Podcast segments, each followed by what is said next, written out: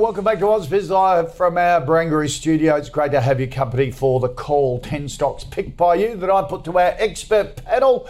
Let's uh, welcome in the panel for today Mark Moreland from Teaminvest. Mark, good to see you. Good to see you, Kochie. And our old mate Scott Phillips is back from his adventures from Motley Fool. Scott, Where'd you go? I've been following you on uh, on your uh, your Twitter and your Instagram and all that sort of stuff. You had a wow of a time.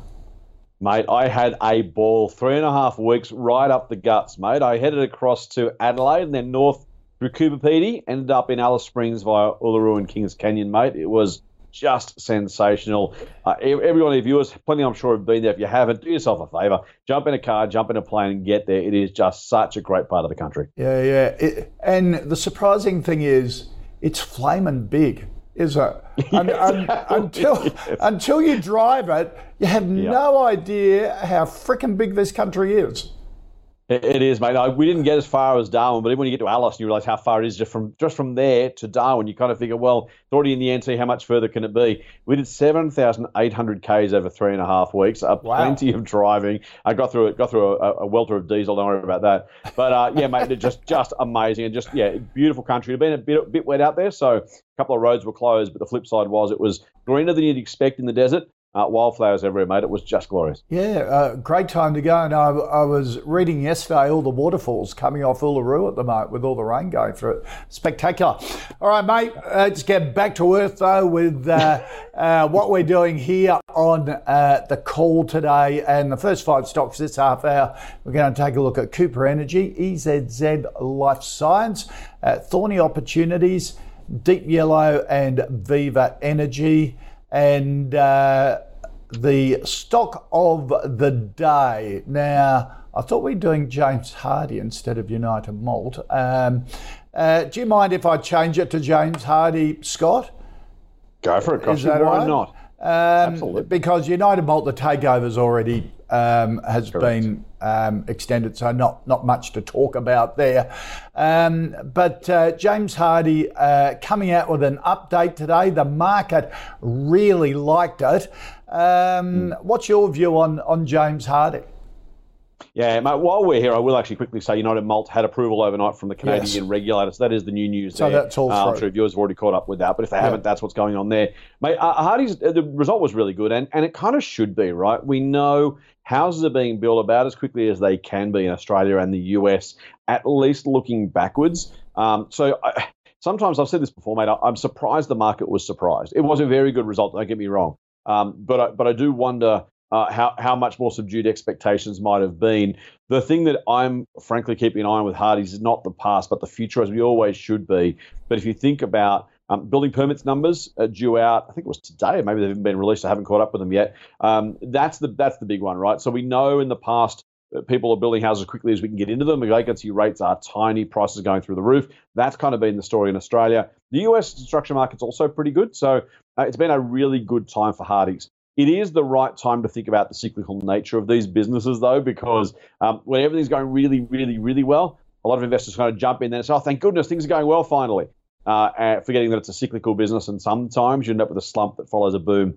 Uh, I don't dislike the business. You, your viewers know, and you know, Kochie, I, I prefer Brickworks yep. in the building materials space, largely for the diversification of of Soul Patts and uh, and the property business, but also just because it's a really, really well well run company. Uh, but mate, nothing dislike about Hardie's result yep. at all uh, just keep one eye on the future. Yeah, yeah, and and they sort of just to back you up on that, uh, Scott. Sort of earnings came in twenty percent above market expectations, but they did say that uh, they expected its addressable market in the US to decrease between five and eighteen percent. Uh, in 2023 from from last year. So they're seeing a bit of a softening in that US housing market. Even so, um, share price this morning up around 10, 15%. Yeah, and I mean, look, great result. I said, you know, that, that earnings, as I, again, I'm a little bit surprised the market was surprised. You've only got to look at their previous commentary, look what's happening in the market, both here in the US, and say, well, what, what else would you have expected? I guess uh, it's always the case of, you know, you don't necessarily bank everything. You'll take some upside. But those investors jumping in this morning, after earnings are up, as you say, 20%, and yet they're saying, look, things could shrink between 5 and 18% next year. Kind of feels like yes. uh, people are buying yesterday's news, not tomorrow's. Yeah. It might be fine. The share price might still have enough opportunity in it, given that downturn. Uh, just just be a little bit careful whenever you extrapolate uh, cyclical businesses. It is it is a cardinal sin. Uh, just be mindful across the entire cycle of what the underlying earnings power is, not just the headline news. So, would you take profits? Yeah, I probably would. Uh, right. Look, I own Brickworks. I'm not selling those anytime soon because I, I think the whole business is, is really you know worth owning and, and frankly yeah. not particularly expensive. Uh, after that 20% uh, jump in profits and a, as you said 10 to 15% jump in the share price today, I, I don't know how much more upside there is. So yeah, I would. Yeah. Yep. Uh, Mark? Uh, yeah, no, I agree with that. It's a it's a quality business and it's performed well. It's all its metrics are good. Uh, passes, um, I think it passes all our filters. Yep, passes all, all our all our filters. Um, it's on a PE of about 21 as of yesterday. Yep. Um, so I'm not sure how that equates now with the uh, new earnings and the but so it's not it's not a low PE, uh, but its EPS growth rate has actually averaged uh, 20.4 over the last six years with good stability, and their earnings have been growing at about 14%. So that with a very high high stability, so they're actually getting greater profits on the on the, the growth in earnings as well, which is a good thing. So you've got to say yep. there's nothing wrong with that. Uh, it's in the green of its PE at the moment, which because James Hardie's always had a, a, relatively high PE, I would, I would argue. Um, if you look at the return, we're showing a five-year return on our default settings, which is if they can if they can keep growing at the same rate. But they've already warned that their addressable market's coming off. So I think yes. you'd be pretty brave. I, I totally agree with Scott. Um, but conscious investors saying if they keep doing what they're doing, you get about 23% a year return. Right. On default, margin of safety is 6.8. Right. So it's probably going to be more likely the towards the margin of safety, I would think. Right. In reality, so it makes it yeah pretty expensive. Yep. At the moment, and if you've if you've had it. Um, this jump in the share price, whether it's going to stay there or come back, you know, it probably is a good time to take some money if you're looking for okay. some. So take some profits yeah, as good, well. It's a good company though. Yeah, yeah, and solid, and one of the few companies that's done it right in the no, US. That's right, and it's, it's had, expanded. It's, it's had a tailwind. Yeah, really, that's the thing, and and you know, it, it, it's it's hard to say US is going into recession because everyone's been saying that for a long time now. Yeah. It, hasn't, it hasn't happened. Yeah, uh, but you know, you would think that on balance, there's more risk of um, impairment than boom. Sure. Okay. All right, let's get into the stocks you want us to take a look at. And uh, Scott, Josh wants a view on Cooper Energy. Josh says gas seems to be the medium term partner uh, of our future ESG energy solutions. Wondering what the panel thinks of Cooper Energy. Of course, it. Uh, um, has uh, gas from the Otway and Gippsland Basin in Victoria, Cooper Basin in South Australia, basically feed into AGL, Alinta Energy Australia. That's where you, you get a lot of your gas comes from. Uh, what do you reckon of Cooper Energy? Uh, Kochie, I think it's a really Josh positions this question beautifully because he's really trying to look forward and saying what is the future going to be? Who's going to do well? What's the story look like? I don't think I would necessarily approach it the same way as Josh has, in the sense that we certainly know very well over the past 18 months, gas is a truly global commodity. So, regardless, I think, of the Australian demand specifically, there is always plenty of opportunity to either sell what you've got here or, or overseas, and conversely, uh, for Australians to use either imported or local gas. And so, I suppose there's a big kind of geopolitical, a bit of crystal ball gazing question as to what does it look like? How do we do it? Who funds it? Where does it come from? What price can you get? And your viewers won't be surprised to hear you come back to this one because it's not, even if that's true, I've said before, over the 20th century, uh, I did some back of the envelope numbers, oh, gee, a couple of years ago now. Um, and it was something like after inflation, the price of oil something went up about two and a half times over the over the 20th century. Despite the fact that production went through the roof and the demand went through the roof, I should have put it the other way around because the demand grew but the production grew to match it, and you don't get those sort of price increases you're looking for. So here's the thing: even if Josh is right, I think dare say he will be at least in the medium term that gas is the the fallback uh, energy source. There is no, I guess, if you're looking at say gas versus coal, and you're saying, well, which one do I want to bet on? I guess at least in Australia for domestic consumption, I'd be betting on gas versus versus coal. But what will the price be? Will Cooper be one of the successful players? Uh, what does it look like as a, as a long term opportunity? I think that is the really big question. Trading at 31 and a half times earnings at the moment, um, you've really got to have a sense of not only the volume production over the foreseeable future, but the price at which that volume can be sold and the margin that's left after that. I don't see enough opportunity, enough value in Cooper Energy at the moment, not at that PE. Um, I'm on record of saying you want to be buying commodities if you're going to, and you don't have to. If you're going to, I'd be buying these commodity companies when the commodity price itself is low. Oil and gas certainly not that at the moment, and when the share price is also low. And again, I don't think Cooper is that mm. that point either. So if you're looking at a risk reward trade off, if you've got a very very high conviction that somehow there'll be much much more volume coming out of Cooper and at a higher price, then fill your boots. Uh, but I don't think you can reasonably yeah. draw that conclusion with any degree of confidence. Uh, so I'd be waiting for a much better price on both the oil price, therefore the gas price. Uh, we know gas uh, is derived from the oil price, and of course, on top of that, uh, the, the ability to get the production out. Yeah, that is the issue. Is that when demand goes up, uh, supply uh, comes to uh-huh. it. We're going to talk about the other option for ESG uranium in, in yeah. a little while too. Similar argument, but let's wait and see on that. Uh, mm-hmm. What do you th- reckon, Mark? On, uh, on uninvestable from our point of view, right. and, the, and the reason is uh, it really is not making a profit effectively. Oh, it's got 0.3 of, uh, of 1% ROE, which is you know virtually nothing. So right. it's barely barely over how, break even. How can it do that when it's got contracts with AGL, Alinta, Energy Australia, and Origin?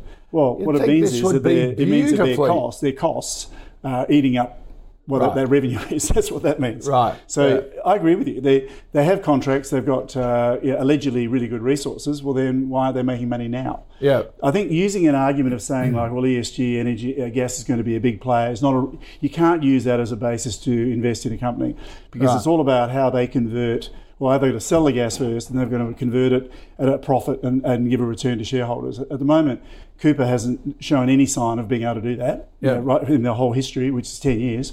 Yeah. Uh, why would you assume it can tomorrow? Hmm. Maybe it will. And as yep. Scott said, if the planets align, it'll probably be good. But you know, there's no probability I could put on it. So for right. me, it's it doesn't even remotely um, pass as a uh, decent profitable business. Yep. Because uh, when you when you look at those contracts with those big energy retailers, you go, you automatically think to yourself, "Gee, that's just stable income. It would be really predictable." But no, well, they are. It is stable and predictable, probably based on the contract. Yeah, but that doesn't mean they're making they're, they're making yeah, a profit on. It. See, what I would rather see is if I would rather see a history where they were making a good profit, and then you knew that the volume was going to increase significantly, and then ho- hopefully they're going to even make a greater profit based on that. Then you can say, okay, well, the probabilities are sort of there now. Because yep. that's what we're talking about. It's a it's a game of probabilities. If we're going to invest in this today, what are we going to get over the next five years? Mm. Mm. And at the moment, I'd say I have no idea. Not much. Yep. Okay. It could be zero or negative. All right. Next stock. Uh, Phil wants a view, uh, Mark, on EZZ Life Science. Uh, Phil says profitable and growing. It's on a massive discount being associated with China. Also, its auditor seems to have had issues in the past. That's always quite a red flag. Uh, Phil, they're in uh, uh, health supplements uh, to retailers and consumers domestically, internationally, and some branded skincare products as well. Um, what do you reckon of EZZ? Um, it's it's it's pretty small. I think it's 35 million market cap going on right. memory. So tiny. Um, 30 billion, and uh, it, it's pretty small. It's only got two years right. history. So the first year was down, the last year was up. So yeah, uh, there's no there's no history there to be able to draw from. When I had a look at the company, they're also uh, I think they've got about 20 products, but they're also um, getting into longevity, of course, which is that's right. a really trendy area. Yes, yes. so, uh, for people my age, it certainly yeah, yeah, is. Yeah, yeah, mine. it's my wife's favourite subject. she wants to keep me alive so I can keep earning money and right, keep working. No, that's fair enough. Yeah. Um, so really, I I, I, can't really give you any intel on it because it's, it's, there's not enough, there's no data there to to be able to draw any conclusions from our point of view.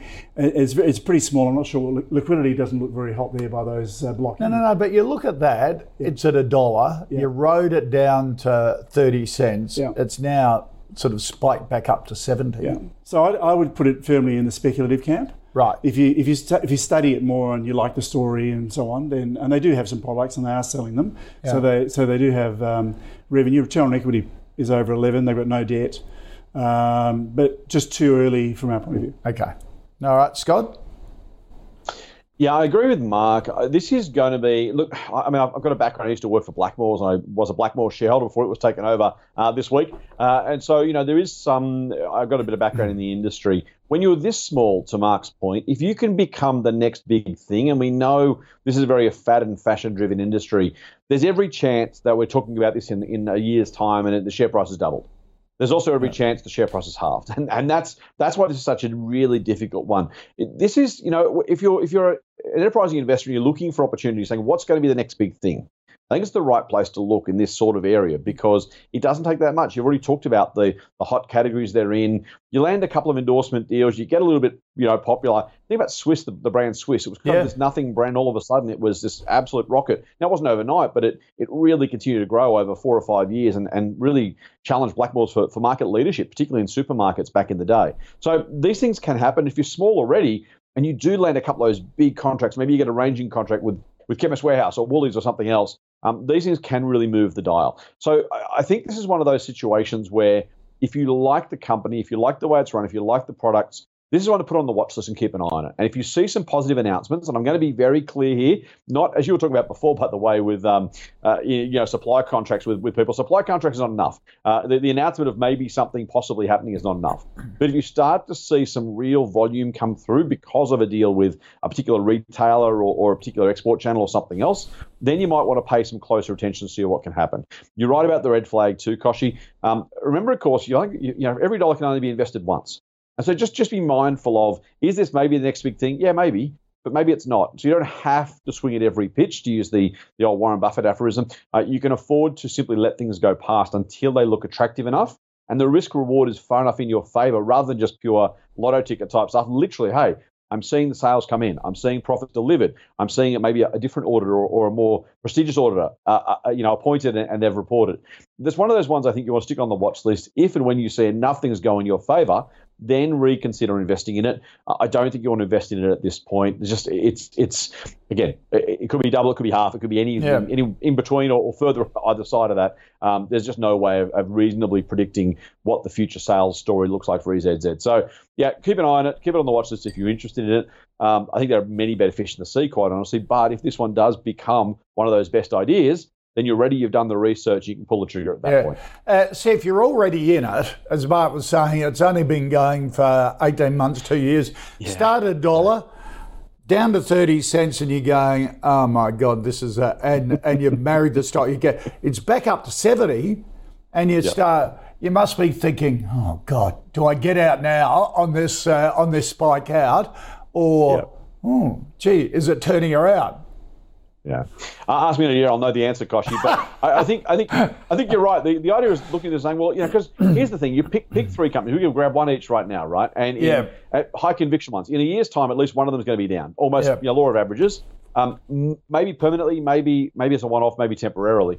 Um, so I, I, don't know, man. I, it's yeah. it's not clearly investable for me, and you don't have to keep what you already own. You don't have to make it back the way you lost it, as they say.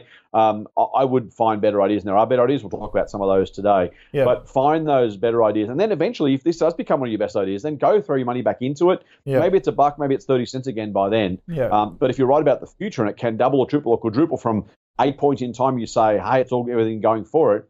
Normally, plenty of time to get back in before that happens. All right. Uh, Emily wants to know, Scott, whether Thorney Opportunities is one of the better ideas to uh, put your money into at the moment.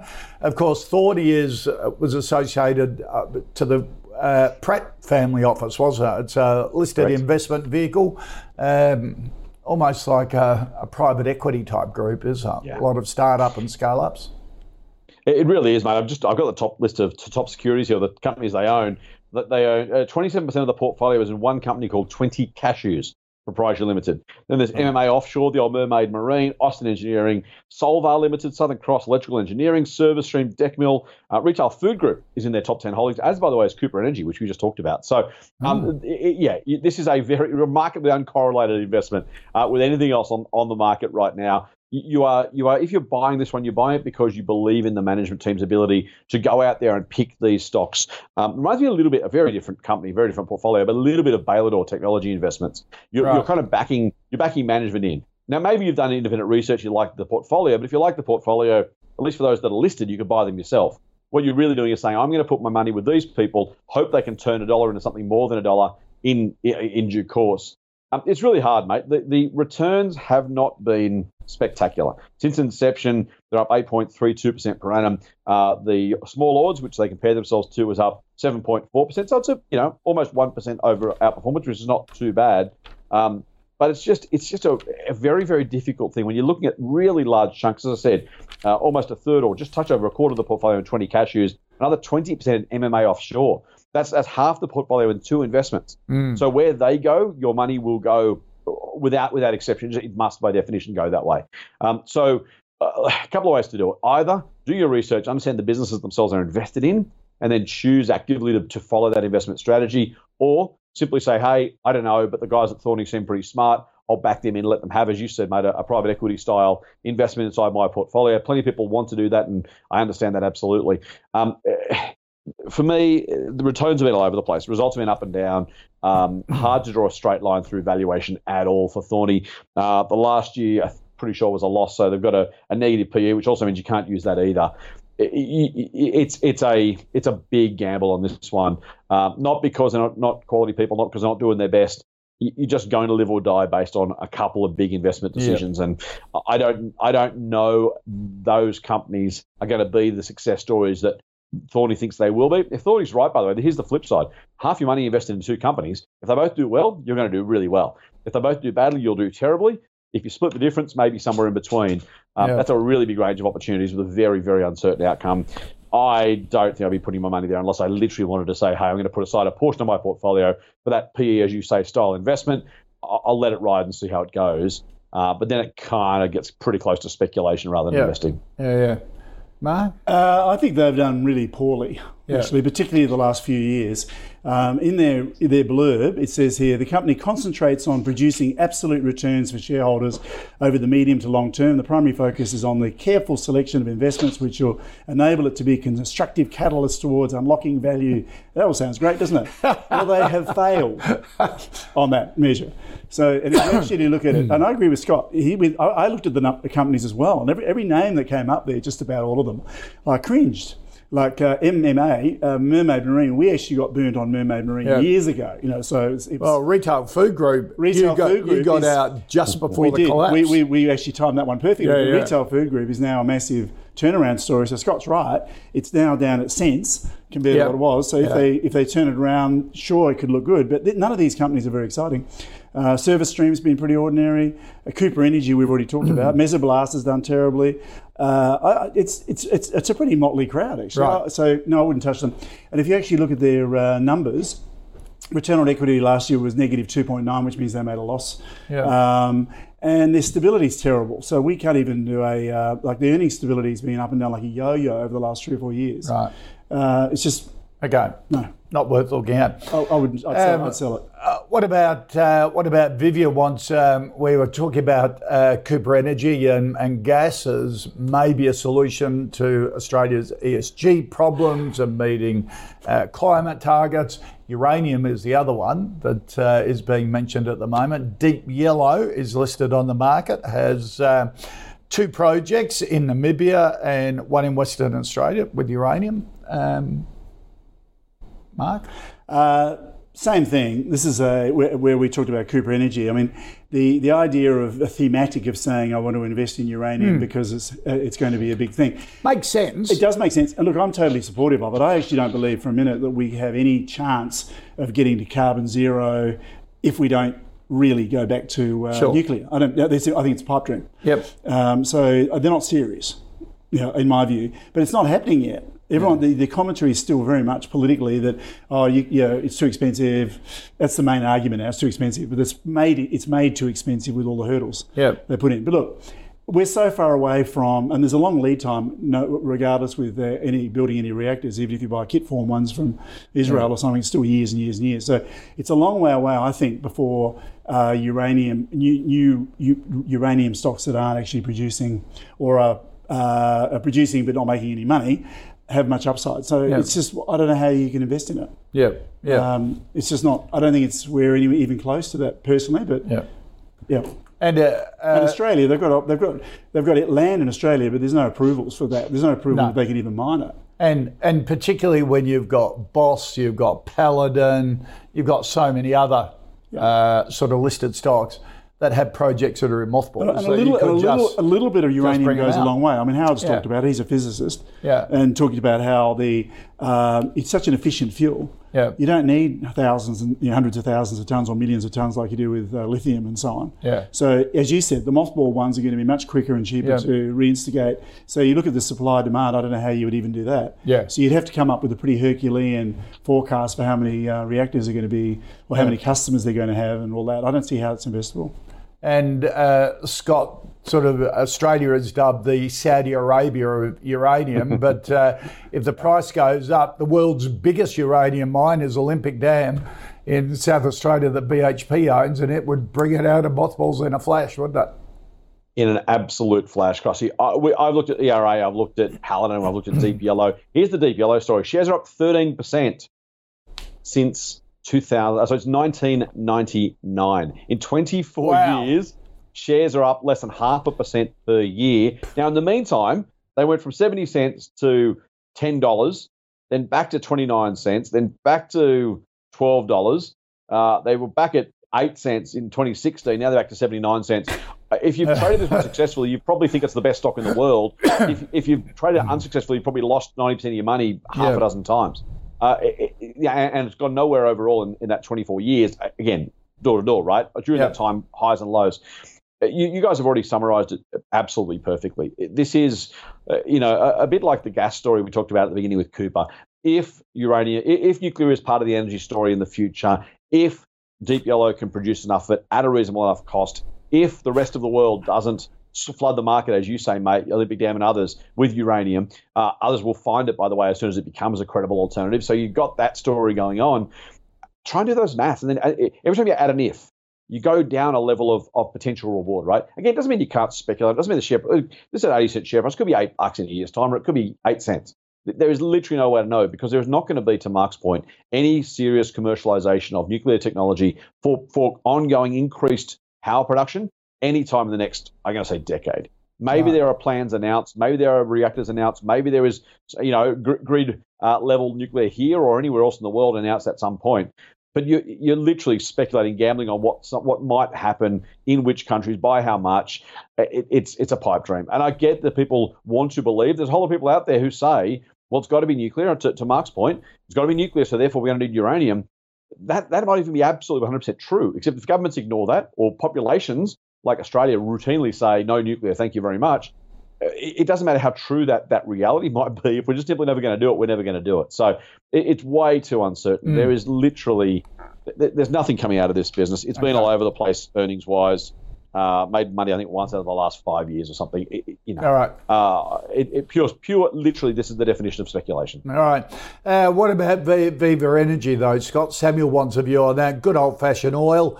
Uh, Australia's second biggest integrated refined transport fuel supplier owns the, the Geelong refinery in Victoria, of course.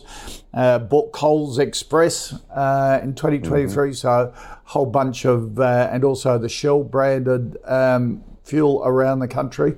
1,850 service stations, something?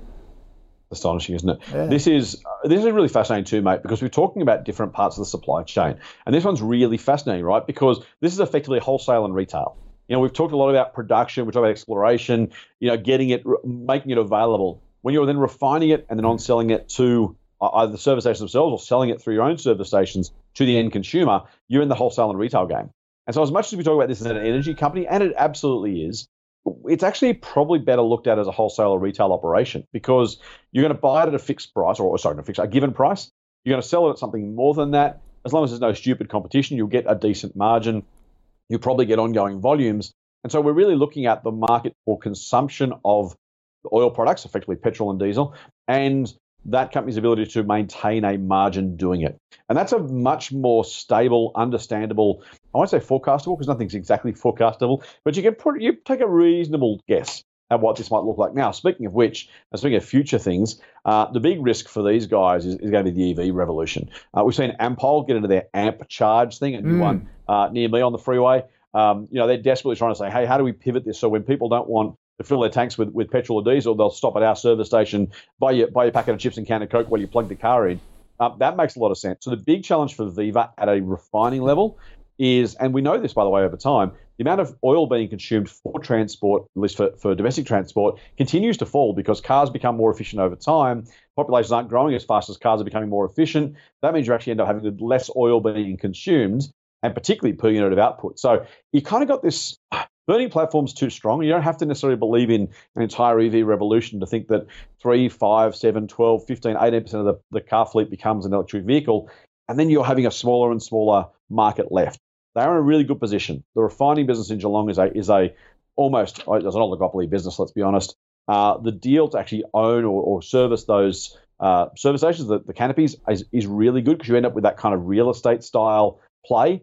How many we need, uh, how they convert to electric charging is an open question. 12 times earnings for Viva is not expensive.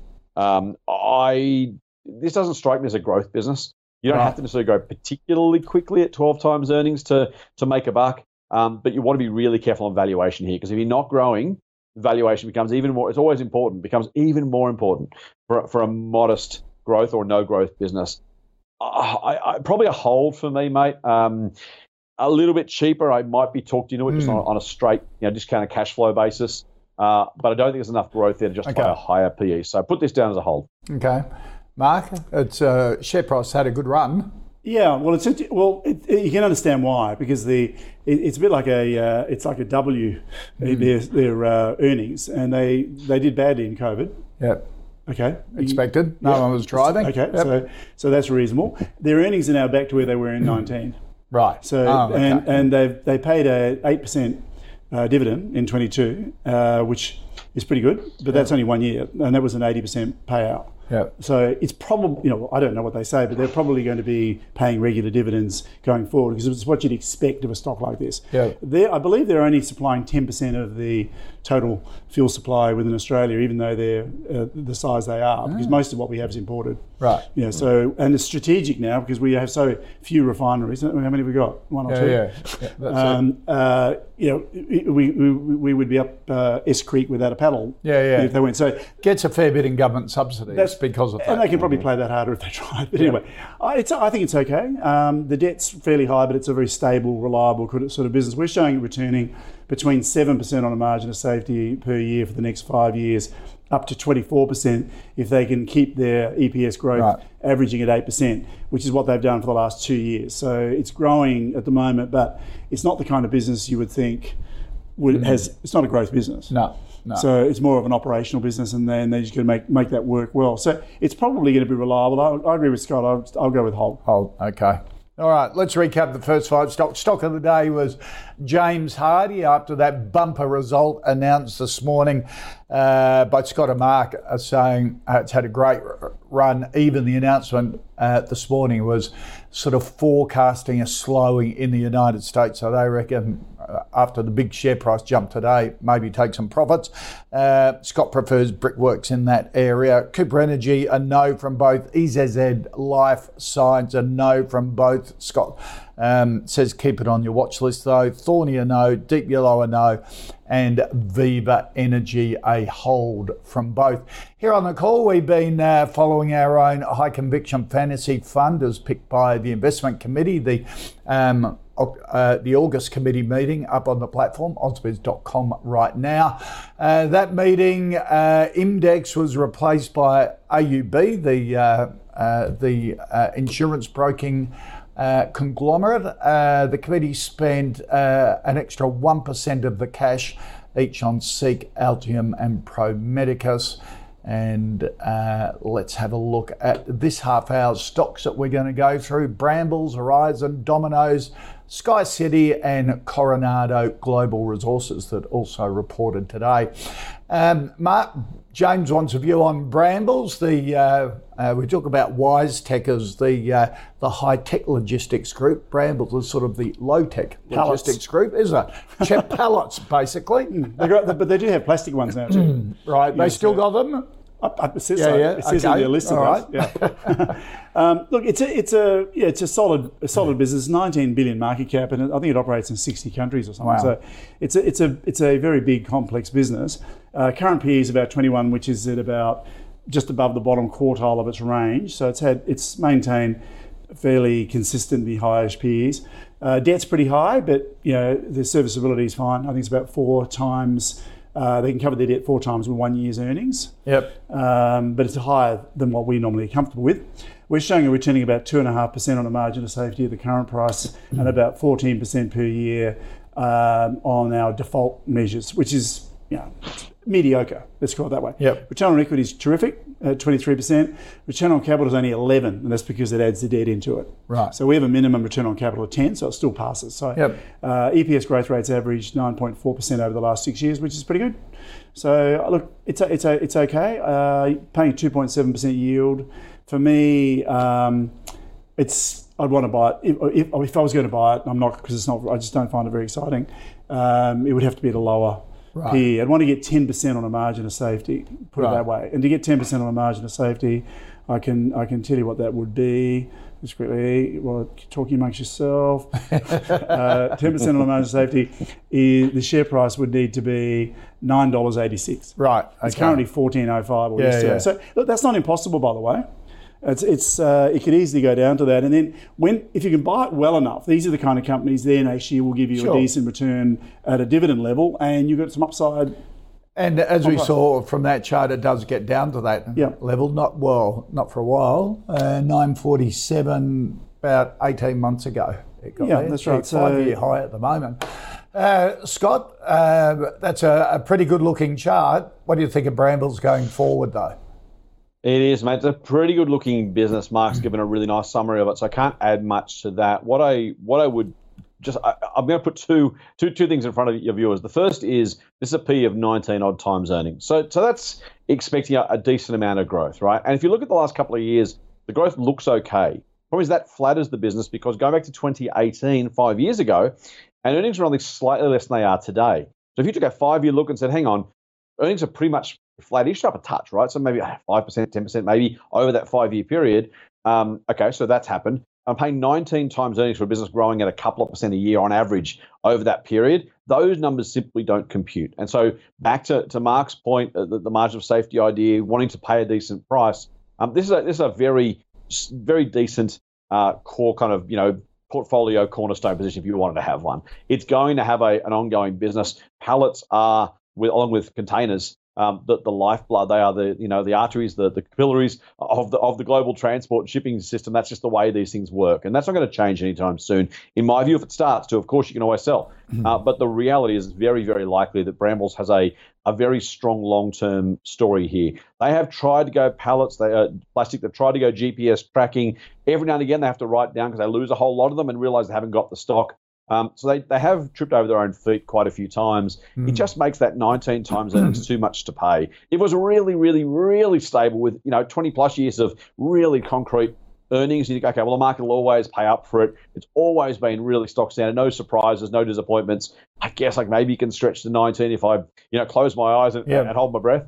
Um, it's just too expensive to pay for a business that is uh, mo- only a modest growing business because it's, it's got this global chokehold, right? When you know, uh, I've talked about Coca-Cola Amatil before. Back in the day, I owned Coca-Cola Amatil shares, and I get everything right except for the fact there wasn't enough growth left.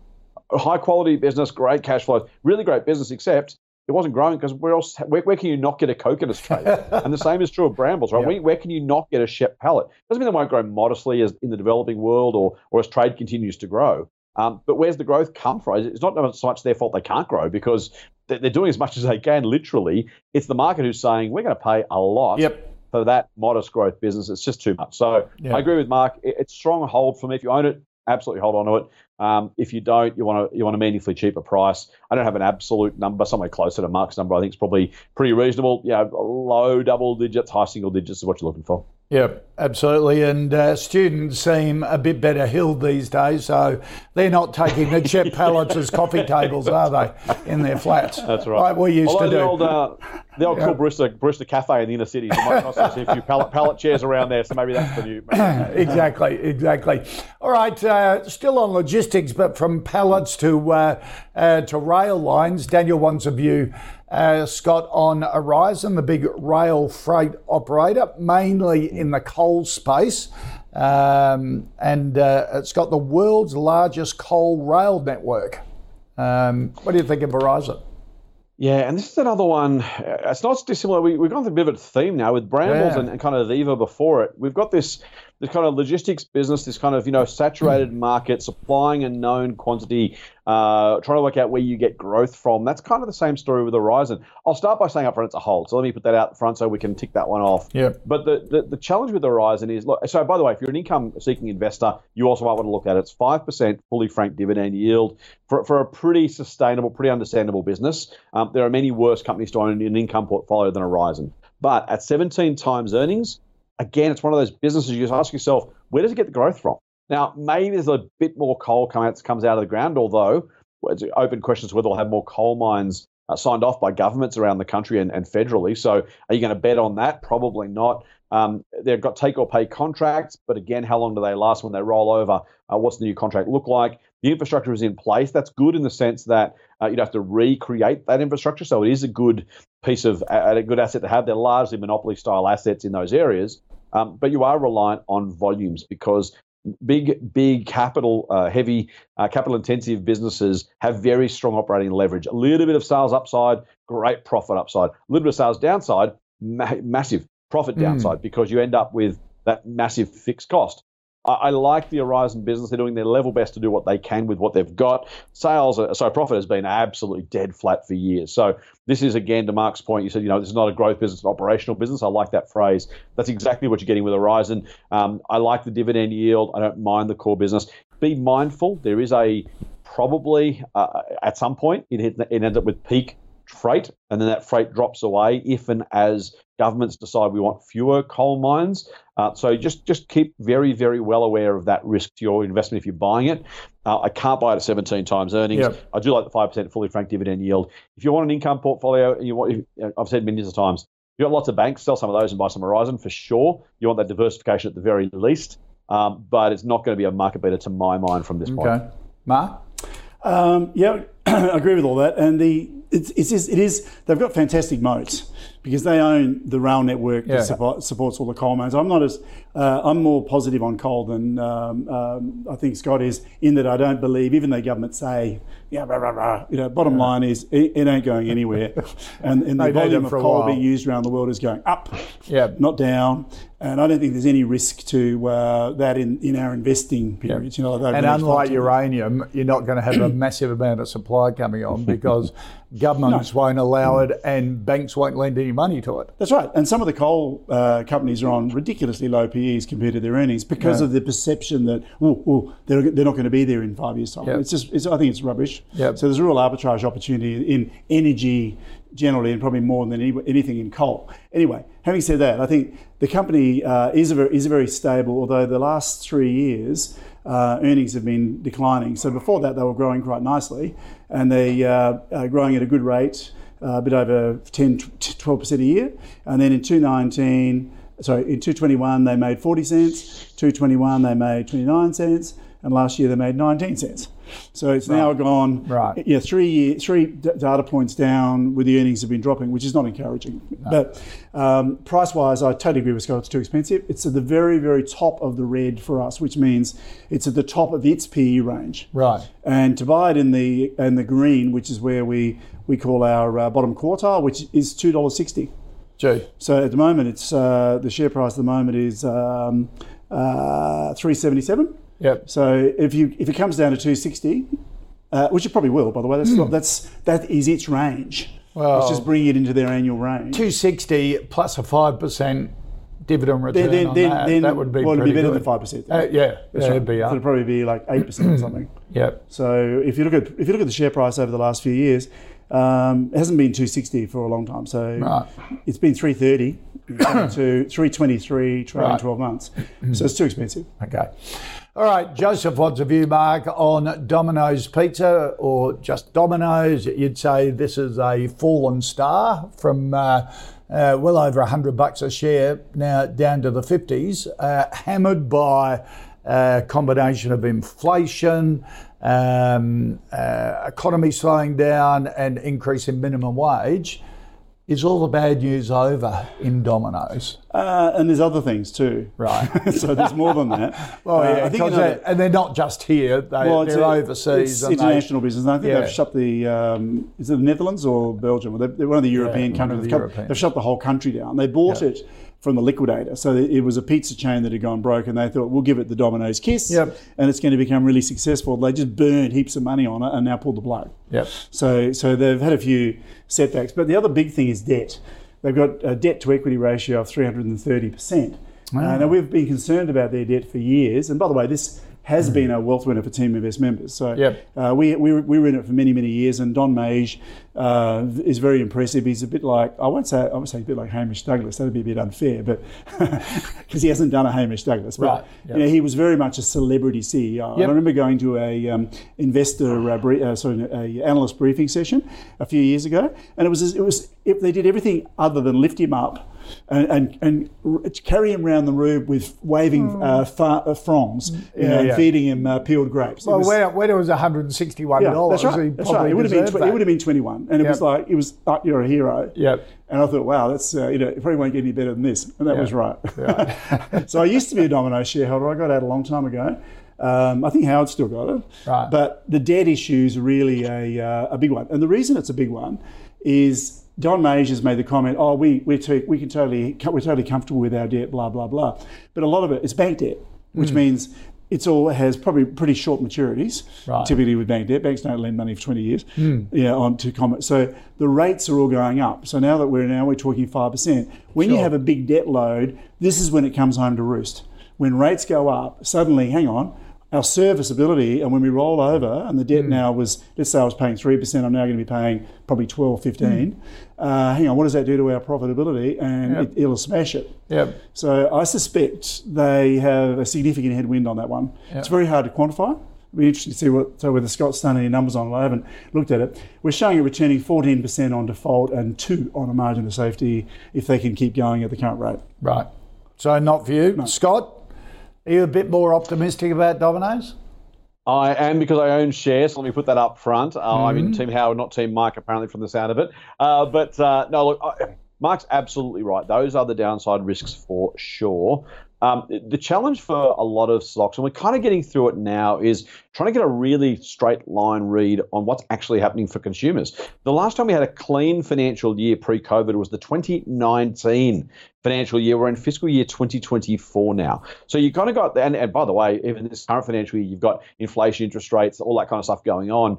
You're trying to say, well, hang on, what is their what is their real core underlying value? The, the share price got way too expensive. Um, plenty of kind of COVID winners, if I can put that in air quotes, went through the roof. You know, back end of 2021 was it 21? Um, all of a sudden, you know, everything crashes and, and we're back to everyone's going back to stores. Makes sense, right? Everyone's at home. You're going to order pizza and you order a few less of those the year after. What does what does reality look like? We've done a heap of work looking back at some retail exposed businesses. We've taken the 2019 year as our base, and then trying to say, okay, what if what if it was normal after that? And you can't work out normal. Changing tastes, changing competitive markets, but just to try and get some sort of baseline effect of what is this business really worth? What can it do? Um, I think the I really like that. What I like about Domino's is the franchise system. We've seen plenty of franchisees. We mentioned Retail Food Group already. Absolutely screw this up. Domino's, at least while the times have been good, and there's a there's an asterisk there, um, has made a lot of money for its franchisees. The franchisees largely are pretty happy. They seem to have done the right thing. Occasionally get the underpayment problem that they've had to deal with as well. Uh, so it's not not squeaky clean. But that model is really attractive as long as you can continue to get growth because the, the, the more stores you have, the faster you grow, Yeah. the quicker the pizza gets and the hotter it is. Guess what? Creates more sales, you put more stores in. And that can continue for a long time. Like we, we originally recommended this back in 2013. Uh, sold it way too early back then. But, you know, the, the growth since then, even at that point, we're saying, well, can they really keep growing? Can we really have more Domino's stores? The answer has been yes. I'm, I'm, I'm a bull over the long term, mate. In the short term, anyone can guess. We saw Restaurant Brands New Zealand out yesterday. Uh, having real issues passing on inflationary costs. You've mentioned that already, Kochie, um, uh, and, and consumer demand has softened. So I'm not sure the next six months are going to be great for Domino's, but at the current price, I don't think it's a super stretch to get to a much better 2025, 26, 27. I think from here, it's a, it's a good place. Not risk free, as Mark says. Um, the debt is something we need to be mindful of. The valuation still very high. You have to believe they can keep keep continuing to Okay. It's execute. on 30, 30 P still. 30p. Yeah, exactly. Okay. Yeah. One thing to add, by the way, Scott brought up inflation. Um, Domino's were a case in point where they Yeah. lifted the delivery charges and so on for inflation, Yeah. and they got massive consumer pushback. Yeah. So the dollar sales went up a little bit, but the volume of pizzas went down, and which means the profitability of the franchisees went down. So they were a bit of a canary in the coal mine, showing that the consumer was not prepared to go for uh, small increases in uh, prices. So you you saying it's a buy? Yeah, buy for me. Right, I, I, okay. I, I would buy it absolutely. Yep. And I'll just throw in, Scott, you talk about the much maligned retail food group.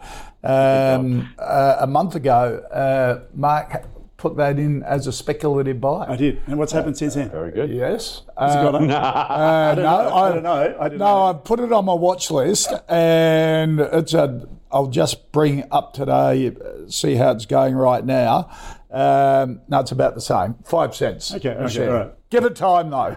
Um, franchise model. Uh, the rationale for that, Scott, was that they've Hmm. new management paid all their their fines and all their compensation, clean slate. All right, Sky City.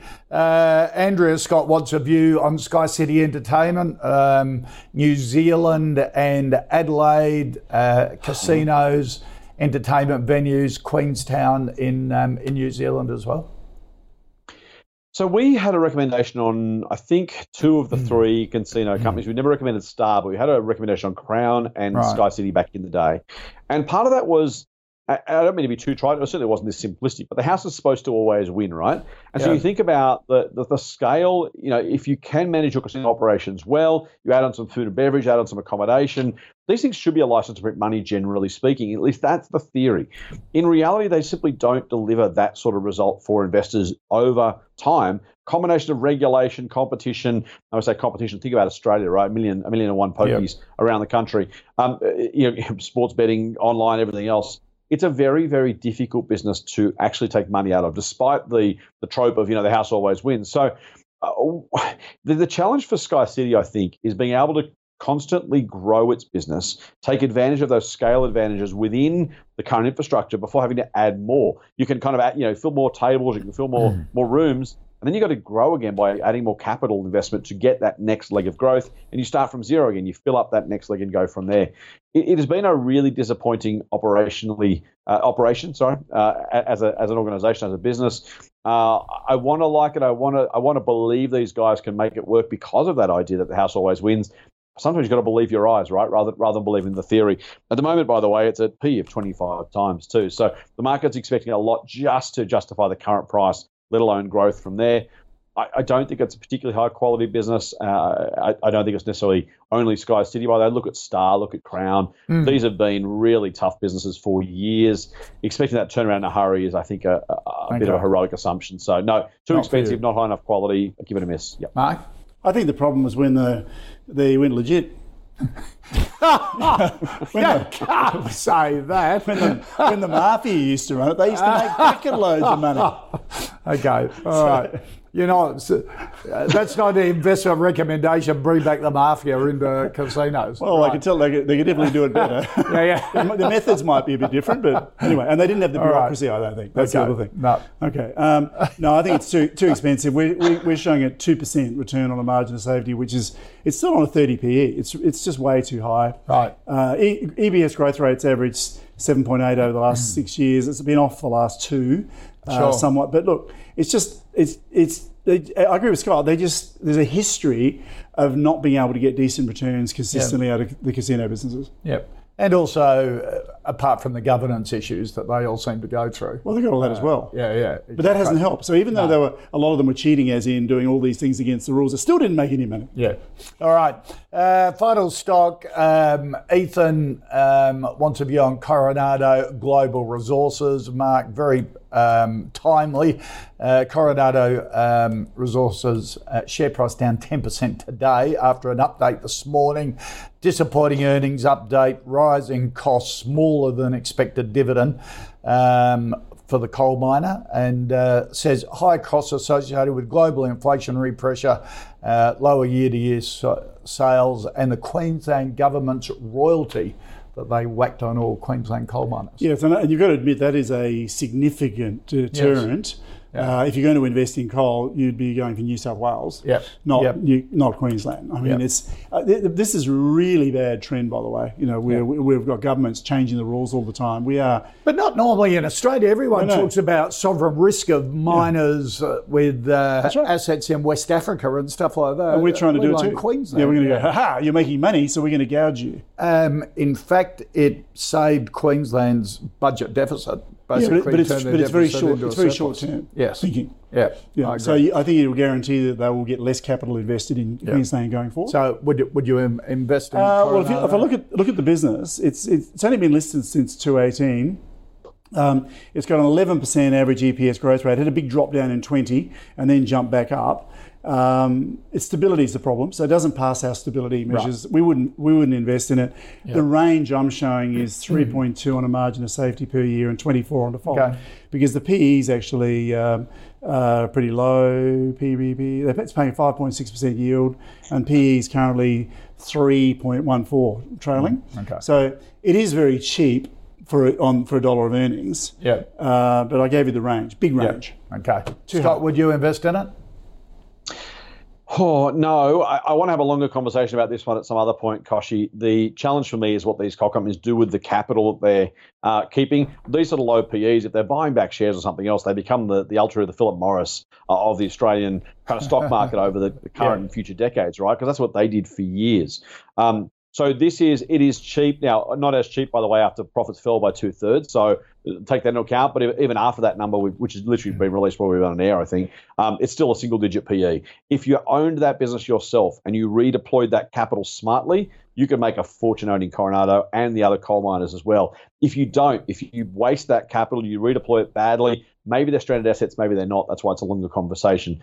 Um, uh, no, I wouldn't buy it. Yeah. I, I'm I'm, I'm, a, I'm a Soul Patts fan from way back, Kochie. You know that. If I'm going to go coal, I'm going to go New Hope. I think they're the best run coal miner in the country. Um, I don't own shares, but I do own shares in Soul Patts, so I kind of indirectly own some New Hope. Uh, if you're going to do it, that's what I do because I, I, I have a, a, very large degree of faith in their capital allocation skills and oversight.